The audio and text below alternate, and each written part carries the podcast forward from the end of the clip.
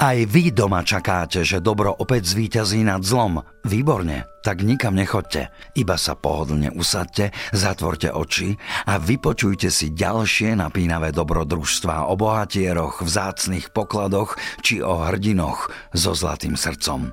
Dennú porciu rozprávok pre malých aj veľkých vám prináša ČSOB. A skôr ako začneme, ešte upozornenie pre rodičov malých detí. Dnešná rozprávka obsahuje násilné a explicitné prvky. O dvoch verných priateľoch. Kde bolo, tam bolo. Bol raz jeden chudobný človek a on mal jedného syna. Ako boli pri obede, syn sa rozosmial. Pýta sa ho otec, čo sa smeješ, synu? Syn nechcel mu to povedať. Otec ho ustavične unúval, čo sa smial pri obede. Ako ho už toľko unúval, syn povedal, že mu jeden slávik zaspieval, že on taký pán bude, že otec mu bude dávať vody na umývanie i ručník do rúk. Otec sa veľmi nahneval. Dal spraviť košík, syna položil do ňoho a pustil košík do mora.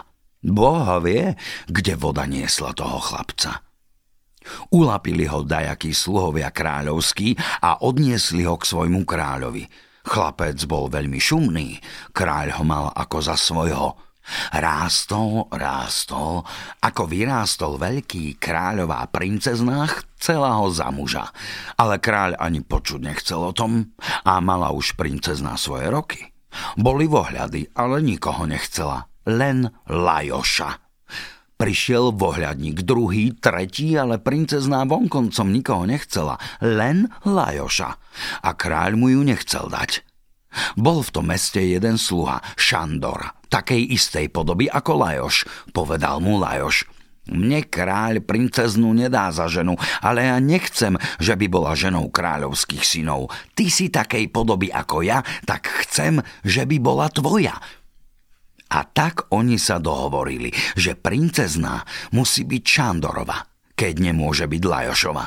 Lajoš povedal kráľovi, že musí het k materi, že mu je na smrteľnej posteli, že by ho pustili z kráľovského domu. Kráľ bol rád, pustil ho. O rok vrátil sa Šandor v oblečení Lajoša do kráľovského domu a každý myslel, že je to Lajoš. I princezna tak myslela a bola veľmi rada, že sa jej vrátil. A vtedy bol jeden vohľadník u princezny a princezna mu povedala Budem tvojou ženou, keď sa vyrúbeš s tým, koho ľúbim a keď ho premôžeš. Princezna vedela, že Lajoš dobre vie rúbať čabľou a nebála sa. Ale Šandor sa veľmi bál, bo nikdy nemal šabľu v rukách. Písal Lajošovi, čo má urobiť. Lajoš, ktorý svojou šabľou si vedel ich chleba vyhľadať a našiel si aj princeznu u druhého kráľa, krajšiu ako tamtá bola, napísal Šandorovi. Ja sa budem rúbať s vohľadníkom miesto teba, bo chcem, že by princezná bola tvojou ženou, ale o tom moja žena nesmie vedieť.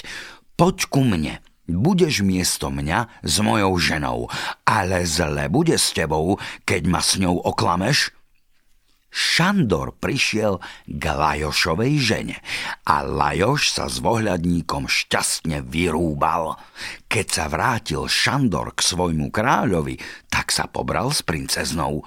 Ona ho nevedela rozoznať od Lajoša. Myslela, že je ženou Lajoša. A Lajoš prišiel domov. Keď išli spať, žena sa ho pýtala, ako mám poslať, ako najvyššie a ako najjužšie.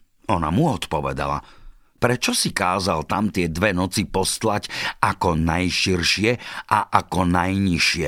A prečo si položil šabľu medzi nás? A prečo si povedal, že kto sa ruší jeden k druhému, tak ho šabľa zrúbe? Lajoš nič nepovedal, ale už vedel, že ho Šandor neoklamal ale ona ho unúvala, prečo jej nechce povedať o tej šabli. Tak on jej odpovedal. Hoc svoj život utratím, predsa nepoviem nič. Ona sa nahnevala a tak mu porobila, že tak oprašivel, čo už na celom svete takého žobráka nebolo ako on. A tak sa on vzal a išiel po žobraní po svete ako žobrák. I chodil pár a pár rokov. A kde trafil? Ako k Šandorovi. U neho bola veľká hostina, tam stála Varta a nepustila nikoho, ale on vedel, že tam Šandor býva. On prosil tú Vartu v mene Šandora – že by ho pustili do dvora. Varta poslala k Šandorovi a Šandor povedal Pustiť ho treba, kto sa v mojom mene prosí. Ale Šandor vtedy s ním nehovoril, bo mal hostí. Ako sa už rozišli, tak sa vtedy pozhovárali a poznali jeden druhého. Pýtal sa Šandor, čo je on taký sprašivený. Odpovedal mu, že mu žena tak porobila. Šandor doktora za doktorom vozil k nemu, ale žiaden doktor mu nemohol na liek trafiť. Lajošovi sa jednu noc prisnilo, že Šandor má štyroch chlapcov že keď ich otec zarže a tou krvou ho pomastí, tak bude ešte raz krajší ako bol. Ale Lajoš to nechcel povedať svojmu kamarátovi, bo nechcel, že by on chlapcov utratil pre neho. Na druhú noc sa Šandorovi prisnilo, že keď svojich štyroch chlapcov zareže a tou krvou Lajoša pomastí, tak bude ešte raz krajší ako bol. Pošiel Šandor k Lajošovi a povedal mu, čo sa mu prisnilo. Že keď svojich štyroch chlapcov zareže a ich krvou Lajoša pomastí, tak bude Lajoš ešte raz krajší ako bol. Lajoš toto odpovedal – mne sa to už prvej noci prisnilo, ale ja to nechcem, že by si ty svojich chlapcov pre mňa zarezal. Pošiel Šandor k žene a i jej povedal, čo sa mu prisnilo, že keď svojich chlapcov zarežú a ich krvou Lajoša pomastia, tak bude Lajoš ešte raz krajší, ako bol. Ona odpovedala, že hoc ešte štyroch budú mať, i tak ich treba zarezať.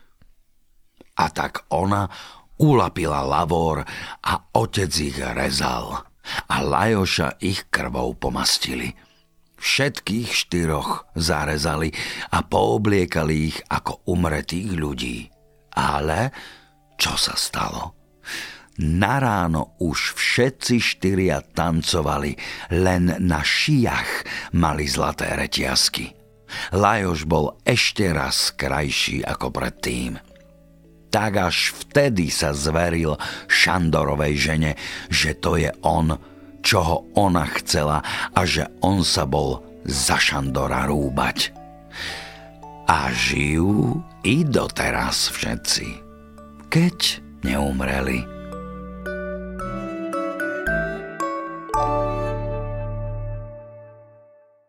Práve ste sa obohatili o ďalší krásny príbeh. Túto rozprávku zo Zlatého fondu vám priniesla ČSOB.